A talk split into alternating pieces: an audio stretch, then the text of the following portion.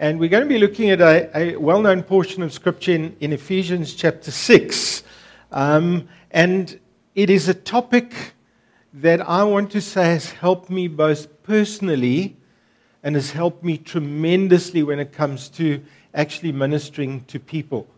Um, in, in Paul's letter to the Ephesian church, and we've been kind of journeying through that over the last number of weeks through chapter 5 of Ephesians and now into chapter 6 of Ephesians, Paul is, is addressing a topic uh, uh, that uh, we must see in its context. And very often we look at this context, uh, at this portion of Scripture all on its own. But the context he's been talking, speaking into is the context of being filled with the Holy Spirit.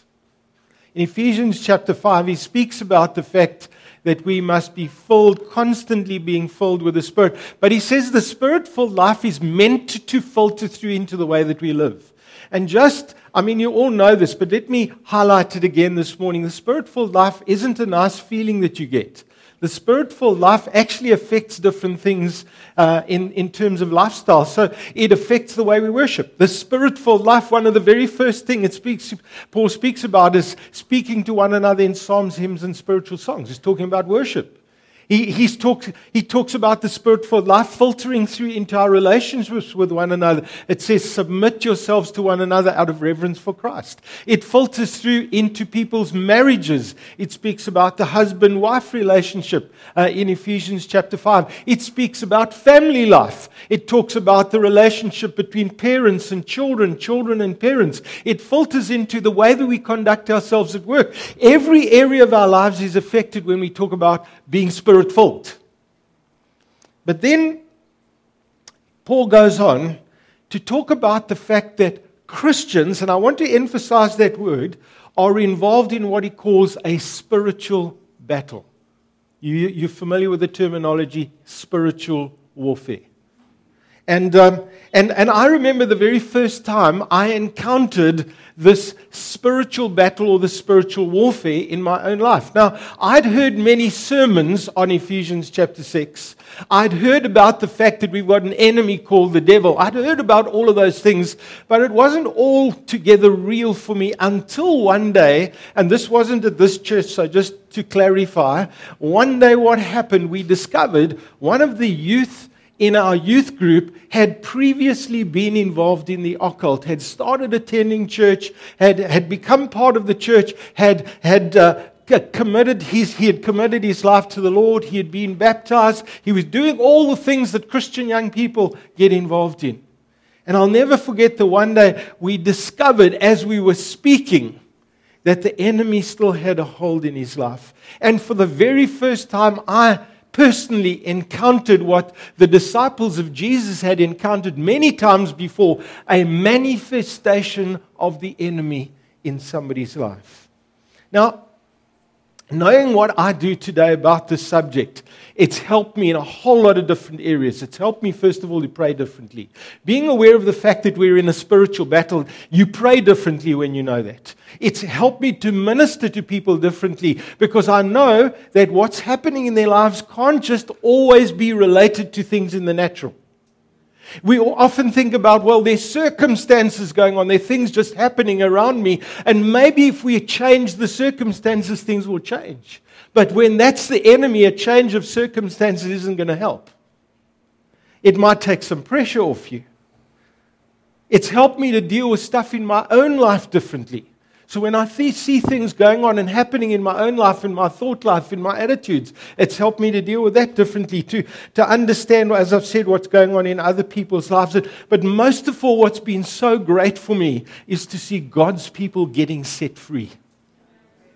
It is an amazing thing to see a person free for where the enemies had a stronghold or a foothold um, in somebody's life. Now, some of the most helpful information we can read about this spiritual battle, it's not the only place it appears in the Bible, but it's definitely uh, in Ephesians chapter 6. And Mark, if you can put that up uh, for me. Paul says, finally, and he's coming now to the end of this letter to the church in Ephesus be strong in the Lord and in his mighty power. And then there are a number of times he says this. This is the doing part of this, uh, of, of this portion of Scripture. He says, put on. It, it is something that we need to do. We need to put on the full armor of God. There is something you and I are supposed to do because there is a spiritual battle on the go. Put on the full armor of God so that you can. And here's the other word I want you to notice, or the other phrase that's going to appear four times take your stand. He repeats that four times. It must be quite important so that you can take your stand against the devil's schemes. For our struggle is not against flesh and blood, but against the rulers, against the authorities, against the powers of this dark world, and against the spiritual forces of evil in the heavenly realms. Here it is again, therefore, put on the full armor of God. So when the day of evil comes, you may be able to, here it is again, stand your ground. And after you've done everything to stand, then again, stand firm then with the belt of truth buckled around your waist, with a breastplate of righteousness in place, and with your feet fitted with a readiness that comes from the gospel of peace. In addition to all of this, take up the shield of faith with which you can extinguish all the flaming arrows of the evil one. Take the helmet of salvation and the sword of the Spirit, which is the Word of God, and pray in the Spirit on all occasions with all kinds of prayers and requests. With this in mind, be alert and always keep on praying for all the saints. And I'll stop just there. Now, one of the most important things when we're reading the scripture is to remember Paul is addressing Christians. He's addressing Christians when he speaks about the spiritual battles that are going on in two places in this dark world.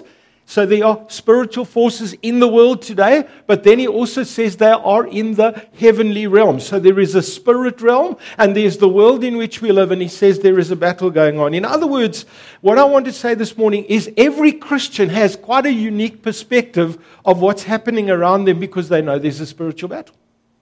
So we don't just simply look at things and say that's cause and effect. That's just circumstantial in nature. Many other people will. But when we look at life and when we look at the ebb and flow of life, we need to say there is a factor that we need to add into the mix. It's the fact that there's a spiritual battle on the go. In fact, Peter when he was writing to the believers, and he was talking about this in the context of persecution, he says, Be self controlled and alert, for your enemy, the devil, speaking to believers, roams around like a roaring lion seeking whom he may destroy. James puts it slightly differently in James chapter 4 and verse 7. He says, Submit yourselves to God, resist the devil, and he will flee to you. This is to believers. Or Paul puts it slightly differently when he was writing to the Corinthian church and he was talking about some false apostles that had come amongst them. These were people calling themselves apostles. They were speaking all the right language, but they were agents of darkness.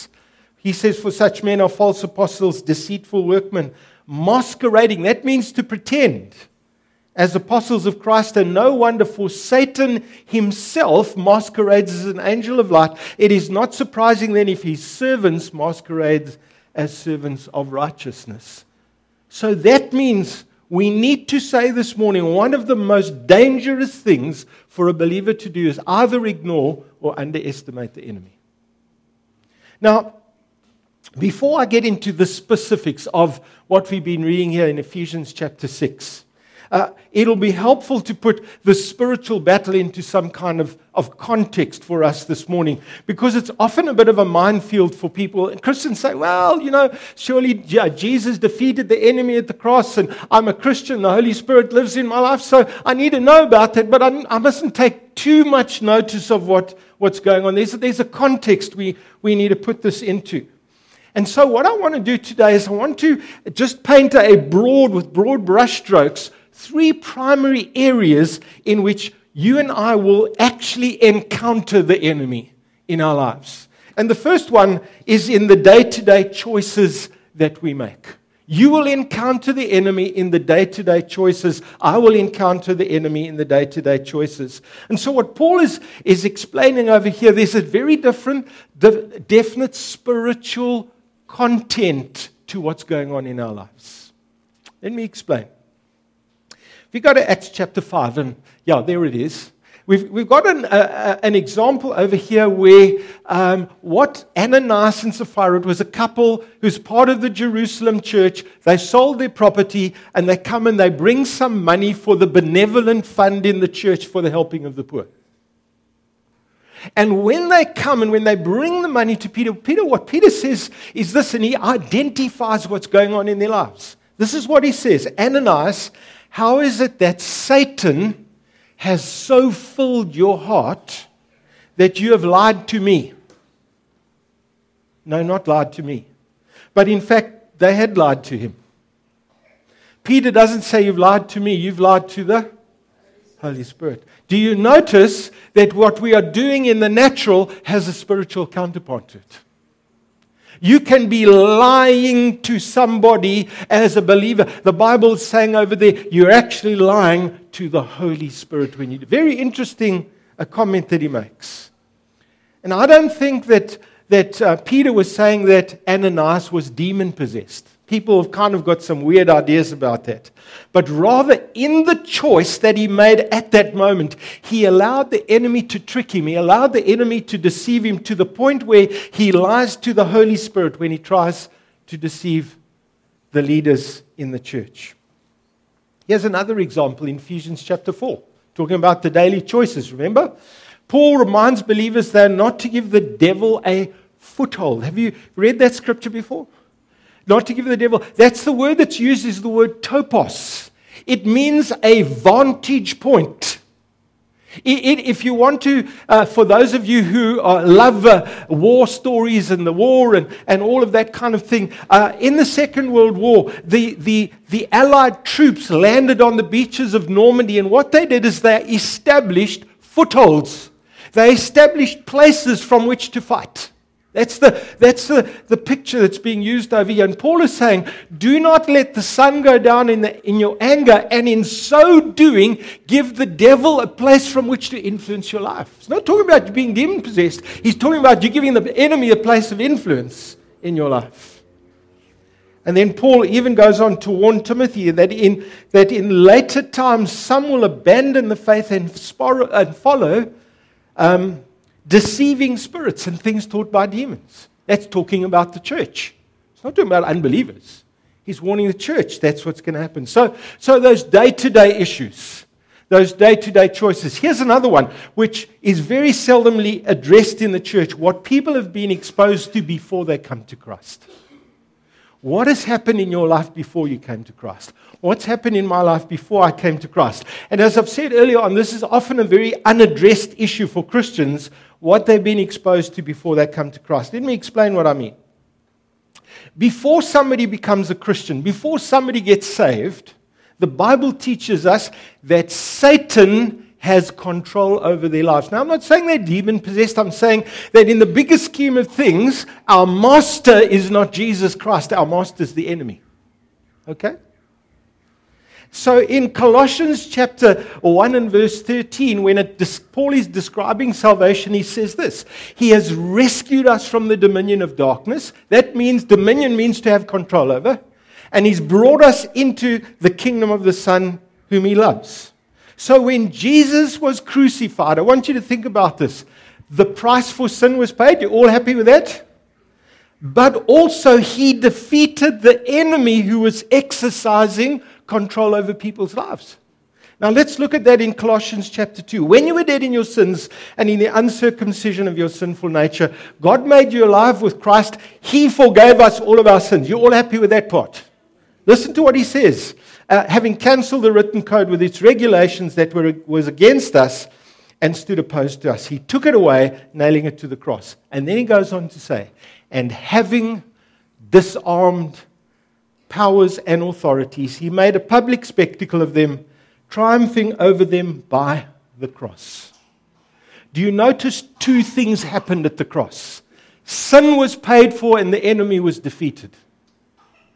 And so often, when we have ministry as Christians, we are told about our sins and the price of our sins being paid for. We're told to repent so that we can be free from the power of sin in our lives. How often have you been told to deal with the strongholds in your life that have happened before you got there?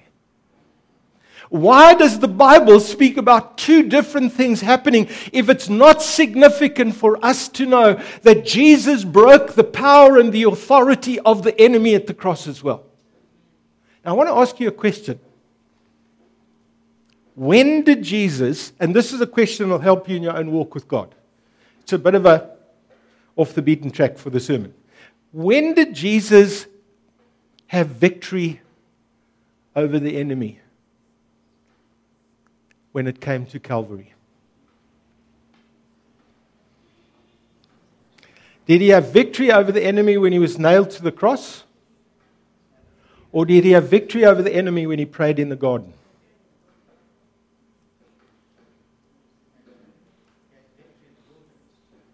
No, but I'm talking specifically about this. Where did Jesus' victory start? It started on his knees in the garden. Do you notice Jesus keeps allowing people to do things to him? It says he was silent. He allowed people to bring false accusations. He allowed people to beat him. He allows people to nail him to the cross. But when he's in the garden, he says, Father, not your will, but. Do you remember what James said? Submit yourselves to God Resist the devil and he will flee from you. Let's put that into the Garden of Gethsemane scene. Jesus is everything inside of him is crying out, not the cross, not the cross. That's the way I would like it. But he says, I bring my will into submission before the Lord. Father, but your will be done. As it is in heaven, so let it be on earth. Your will be done in my life. And then he says, Father, and you remember he wrestles. His, his, his sweat becomes like drops of blood. And then after that, he allows the soldiers to take him away. You see, the battle's already won. Having defeated, having overcome, having disarmed the principalities and powers. So, what does Jesus do when they nail him to the cross? He's showing all of heaven and earth the victory is won. It's done. He demonstrates the victory. And I want to tell you, you know where your victory will come is in the place of prayer. Your victory comes in the place of prayer. But let's just move on because that was a bit of a digression. So,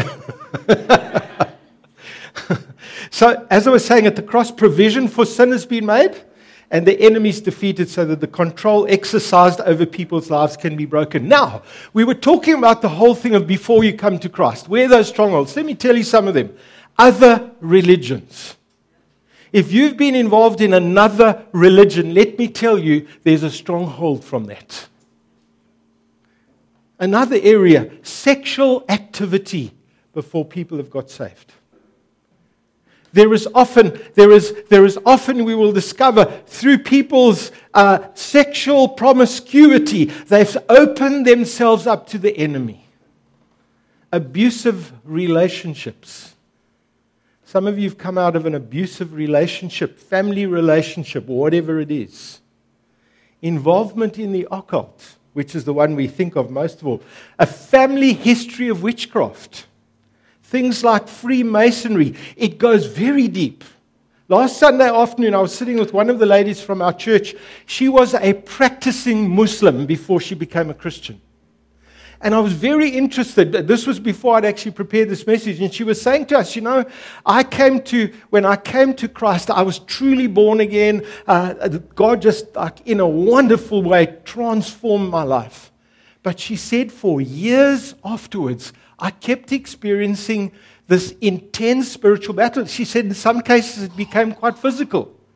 I was fearful. I could not speak. I was paralyzed sometimes. And she said, In my mind, I would just say the name Jesus, Jesus, Jesus over and over again. And she said, Then somebody told me one day about getting delivered. And she said, I went for prayer for deliverance, and from that day I've been free. You see, she was involved in a, another religion. She'd opened her life up to the work of the enemy. And I was very interested in discovering that more and more missionaries on the field are discovering that people that they are ministering to who come to Christ are not really growing significantly in their spiritual life until they've first had inner healing and deliverance. It's just what's happening. Things that we're discovering. Now, the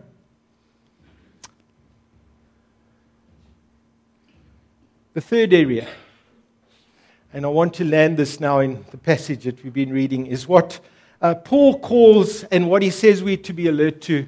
He says we're to be alert to the schemes of the enemy against the believer. Now, when Paul talks about these schemes, he's talking about the different ways or areas in which people find themselves struggling with the believer.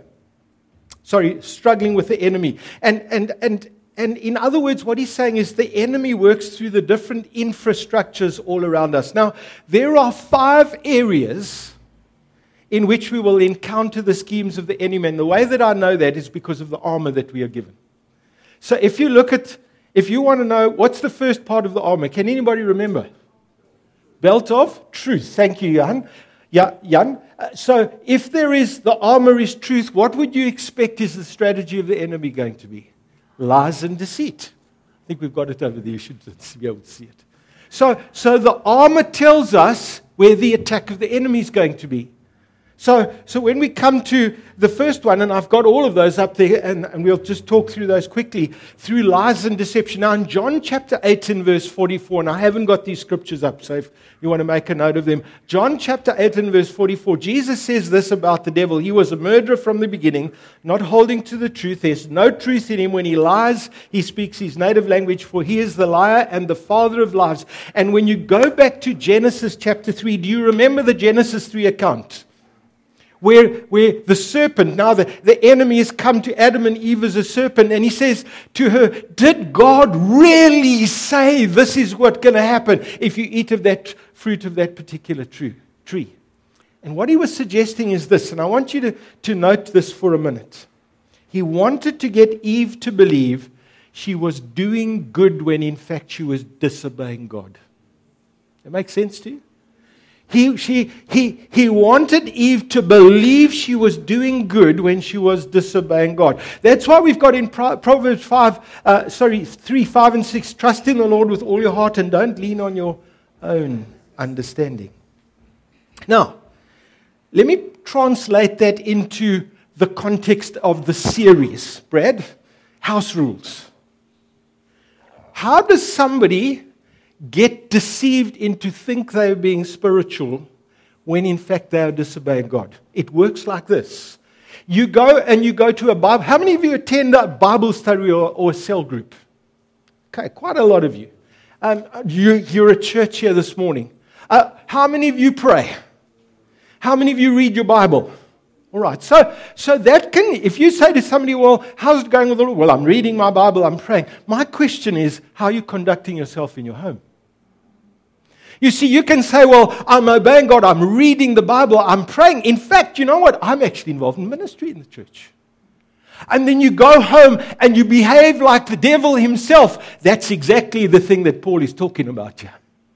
He's talking about when husbands do not love their wives and wives create and they carry on in their homes and children disobey their parents. He is saying, You think you're obeying God when you are disobeying Him. You see, we tend to look at all the things we are doing and overlook the things we are not doing. Does that make sense to you? He's saying this is how the attack of the enemy works itself out. We believe that we are very spiritual when in fact we are being disobedient to the Lord. The second one is watering down what God has said. Now, you remember the second part, of the armor is we've got the breastplate of righteousness. And one of the most effective schemes of the enemy in the church today is that we convince ourselves we don't have to get too serious about what God is saying. Let me give you an example. The Bible says, Do not let the sun go down on your anger, and in so doing, give the devil. How many of you take that seriously? How many of us have let the sun go down on our anger for weeks at a time? What about forgive one another even as I have forgiven you? And how many of us haven't justified unforgiveness in our lives for years because we believed somebody else doesn't deserve to be forgiven? You see what I mean? Or it says, get rid of all bitterness. Have you noticed these are all of the smaller things of life? We're always waiting for that big moment. I'm going to get involved in the occult. Oh no. The devil's much more subtle than that. He will go for those little things we face every day of our lives. And when it speaks about, um, it speaks about watering down what God has said, that's exactly what we're talking about. The third one is to be complacent about what God's about God's call on your life. And I want to I'm going to say something now. I hope I don't offend too many of you.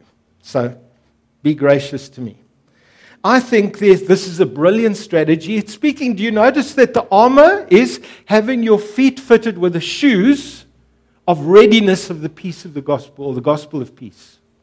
Okay, so, so, so we're going to discover what the enemy's tactic is by looking at the armor. Okay? So here's the strategy. The strategy is simply this I'm going to reverse your priorities. What is your priority, the call of God on your life?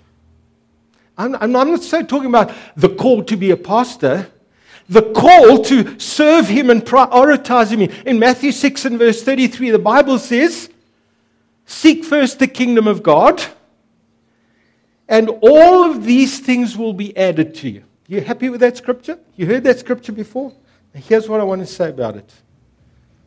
When we convince ourselves that God's provision comes through our hard work, can I say that again? When we convince ourselves or we become convinced that God's provision comes through our hard work, what happens is that money, materialism, and possessions become gods in our lives. And you know what's happened? We have just become used to that. I'm going to say something this morning, some of you are more wealthy than you should be. But it's not been through God's provisions, been through your own labor. And what it does, it just keeps hammering you. And it keeps hammering me. You see, God has promised in His Word if you'll put me first, I will provide all the other things. But when we're living in this materialistic society, we are driven to accumulate these things because that's what everybody does, even in the church. And then we say, That's God's blessing on my life. And it's killing you half the time because you got sucked into the rat race. Friends, God, remember what I said about watering down the Word of God? He says, If you will put me first, I will supply all of your needs. Either God is going to do it or you're going to do it. You need to choose. But the strategy of the enemy is this He's going to try and reverse your priorities. Because what are you supposed to be doing with your life? You're supposed to be putting God first. You're supposed to be giving yourself first and foremost to the call that He's placed upon your life. And when you reverse the priorities, you know what happens? The enemy's convinced us that what we're doing is right and all the hard work and all we're throwing ourselves into, it's great. You know, that's what God's meant. It's not what God meant for you. That's the lie. And then we wonder why people are on antidepressants and da da da. And by the way, I'm not saying that I'm against pills. But some of us need to get our priorities back in order again. The fourth one is a very interesting one.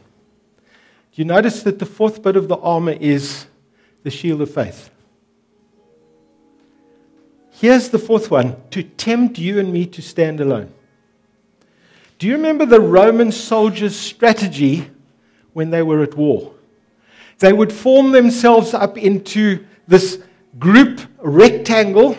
They would hold their um, shields above them, in front of them, and around them, and they would become like a skilpad. That's a tortoise. It's protected all around.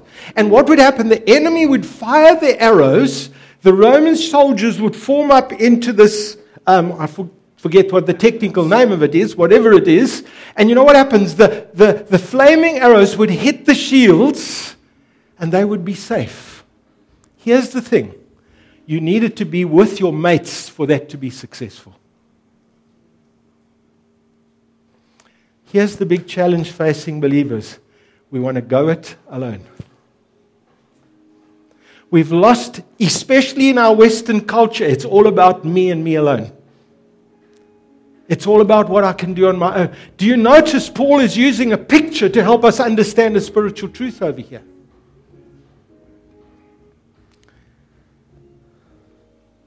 That's why the Bible says we are part of a family and part of a body. And the last one is the issue of discouragement. It says the helmet of salvation. And the area we'll face the enemy is the area of discouragement when it comes to our faith. And the reality of this of the world is this. You and I are living in a fallen world. Do you know what? We, even though we're Christians, things still go wrong. People let us down. We fall into sin. And then the enemy comes along and he said, See, it doesn't work. And there are times when we will be tempted to throw in the towel, to stop persevering, to stop praying, to give up serving because it gets hard.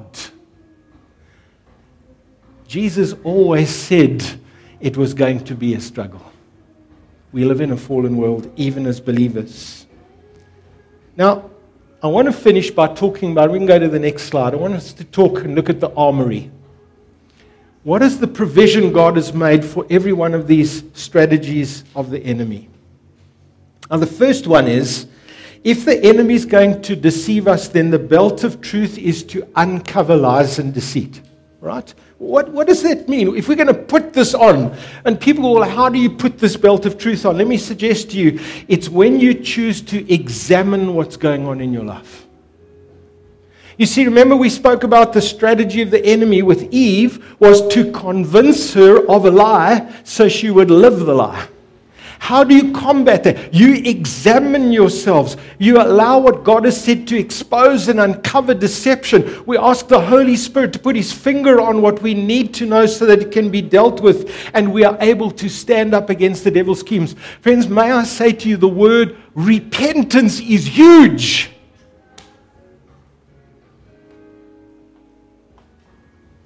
If we know we're in a battle, and if we know the devil is a liar, how do you stand against it? You examine yourself. David did it. Remember David in Psalm 51? He says, You desire truth in my innermost being. Friends, you know what I've found has been hugely helpful for me, and especially when I'm, when I'm praying with people who are struggling with this in their lives all I do is we have a time of prayer, and I say to them, Will you ask God to show you why you're struggling? And it's almost instantaneously. They say, Yeah, yeah, you know, suddenly this just thought has just come into my mind. I did this, or that happened, or somebody said this. And then they, they want to quickly go on and say, Yeah, but that's such a minor. I said, No, it's not a minor thing. If God's revealing it to you, there is a reason.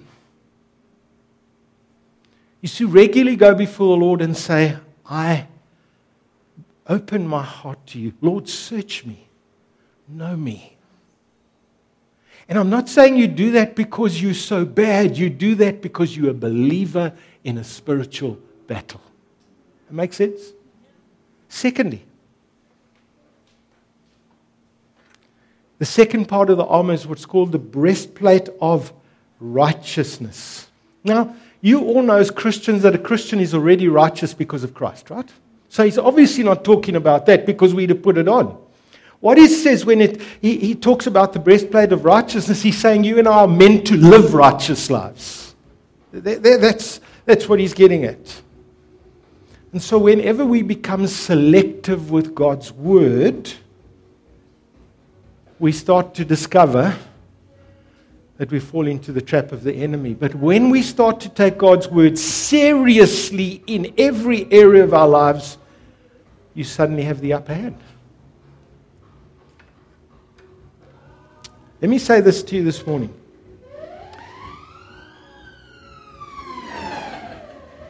I rebuke that.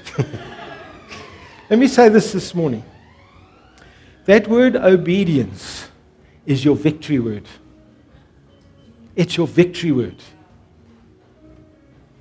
And if something's you're struggling with somebody, you something, take it to God, repent of it, bring it under the control of the Spirit, but don't let it have victory in your life. Because we're meant to live righteous lives. Third one. It's the shoes of the readiness of the gospel of peace. And we counter the attempt of the temptation to become complacent about God's call on our lives by getting back to what God has called us to do. Jesus in Matthew chapter 10 put it beautifully. Here it is. Here's your call if you're a believer.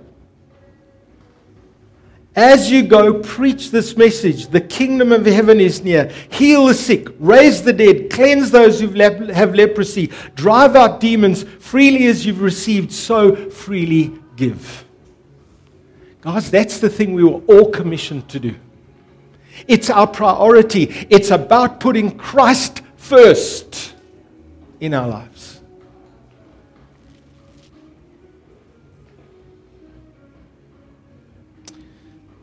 Been reading a very interesting book. I'm just going to give you a comment for those that it might be meaningful for you. But it's called a, a, a, new, a, new, Christian Manifest. And, and, and the book argues that people on the margins of society are the most open and available to be agents of transformation goes on to say they should be the highest priority for the church. Their calamities should not be interpreted as, sorry, their calamities should be interpreted as signs of their high value. The enemy's attacking them because if they are strong and healthy, they will storm the gates of hell as no one else can. Have you noticed Jesus started by the good news to the the marginalized. He knew where the army would be built. He understood that the downtrodden and the people in whose lives the enemy had come to destroy, he said, if they hear the good news, they will rise up an army because they know what it means to be beaten up by the enemy.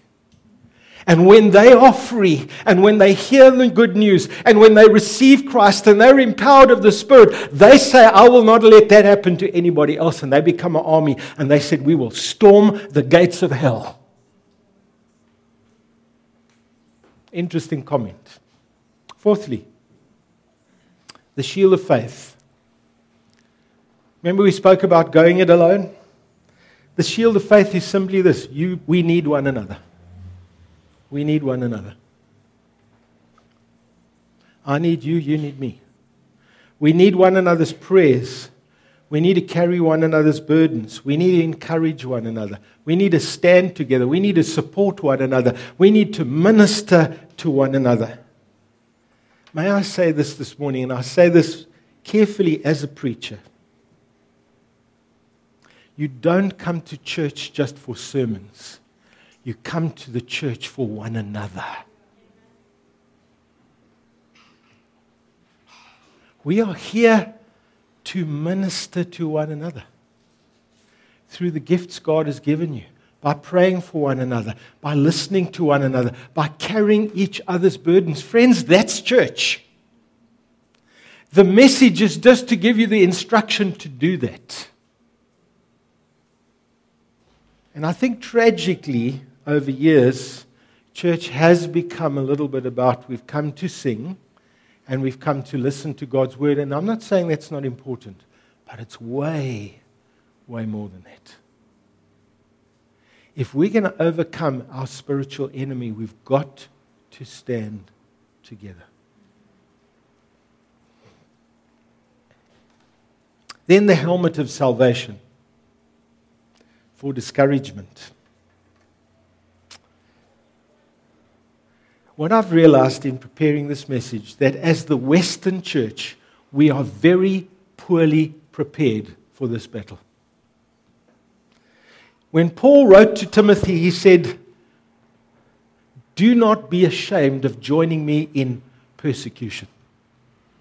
It's like called it out. And, and you know what happened? The, in the early church, people would, had this drilled into them.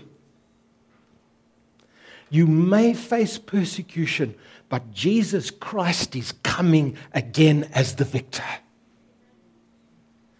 And friends, we've become very now focused.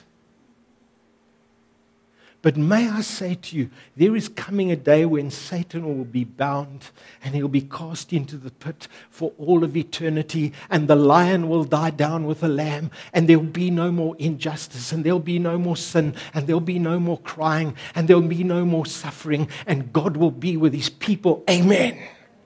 And friends, that's got to be finally what we live for. You see, what do you do?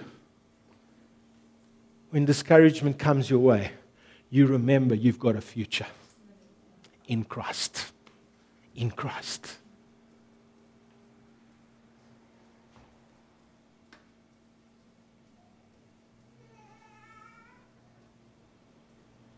And what about the part that says that the sword of the Spirit is the Word of God and prayer? Like, seems like I left that out, doesn't it? But I'll tell you where it fits in. It fits in here. Even though Satan is active, even though he has these schemes, God's intention is that you and I will take ground from the enemy. We will advance through the authority of God's word and through prayer. Friends, God's word has authority over the enemy. And when you face him, you face it by saying, face him by saying, It is written. When there's a stronghold, when there's a battle, when you are tempted, when things get turned upside down in your life, you say, It is written. It is written, Seek first the kingdom of God and his righteousness, and these things will be added to you. It is written, Do not be anxious. It is written, Do not worry. It is written that the reason the Son of God came was to destroy the works of the devil. It is written, friends. And then we take that into, into the place of prayer. You see, Jesus, when he was with his disciples in Matthew chapter 16, said this to them I will build my church, and the gates of Hades will not prevail. And you know the picture. I think I've told you before. It is not the picture of the church trying to defend itself. It is the p- picture of the church advancing one life at a time and saying, We are taking ground from the enemy. One preacher I was listening to this week put it like this He said there are three ways in which the enemy is being defeated at the moment. Number one, at the cross. He publicly did it publicly, disarmed principalities and powers. At the cross was the first step. The second step is through the church. It's our prayer is, Your kingdom come and your will be done and we take the message of the gospel of the kingdom and we take ground from the enemy one life at a time. And the third part is when he comes back again. And it will be all over. But I want to tell you the picture is of a church advancing, knowing we're in a spiritual battle, confident in the armor of God, taking the sword of the Spirit, taking prayer, and we're advancing one life at a time, and we are saying this I will build my church, and the gates of Hades will not prevail against it. Amen. I'll share that with you today because I want us to regularly go into the armory. I want us to examine ourselves. I want us to see and ask ourselves, and these are things you need to ask yourself. Have my priorities become upside down priorities? Have I tried to go it on my own? Am I being deceived into that?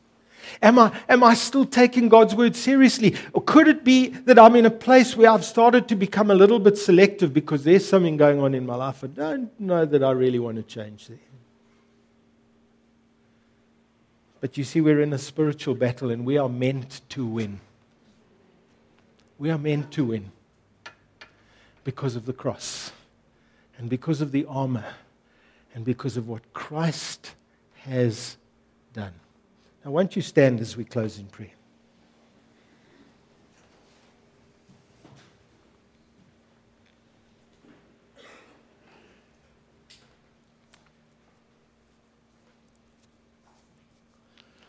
Want to remind you of two things this morning.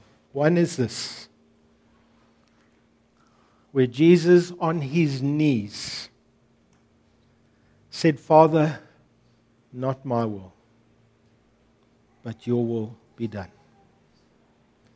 And I will tell you something from the life of Jesus. The victory is won in the place of prayer, not afterwards. You win the victory, then you live the victory. And sometimes those are going to be agonizing prayers.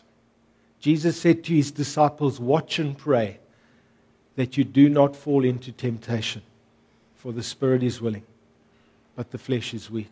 Guard your time of prayer, guard it. It's a place of incredible victory. And the second one is this I feel this is quite an important one for us. Be aware of the gods of the age that you live in. My sense coming away from this is that one of the gods that we will struggle with is materialism. I believe it's something very powerful. And I was speaking to a missionary the other day who said to me, It's interesting when you go from this country to another one, you immediately become aware of the darkness. And then he made this comment, and so often we've adjusted ourselves to our own darkness that we no longer alert to it. Be careful of the idols, be careful of the gods, be careful of the things that want to draw us in and paralyze us in our walk with God. And so I want to pray over you this morning the victory of the Spirit of the Lord. I want to pray this that you would know there was a victory at Calvary. And I pray that, that the Spirit would impress this on your heart. I pray that you would know that as the church, we are meant to be taking ground from the enemy, not giving ground. And I pray this, that God will impress this on your heart. But most of all, I pray for you that you will know you've got a future in Christ. There is a victory. He is coming again. And when He comes again, it will all be over.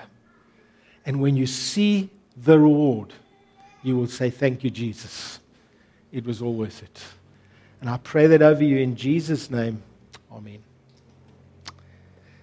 Thank you.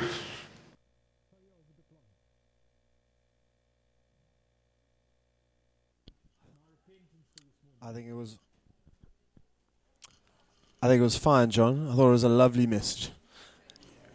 Guys, thank you so much for joining us this morning. Have a lovely rest of the week. Remember, we'll be back on Friday for a Good Friday service and then again Sunday morning for those of you who'd like to double up your church quotient for the week. I look forward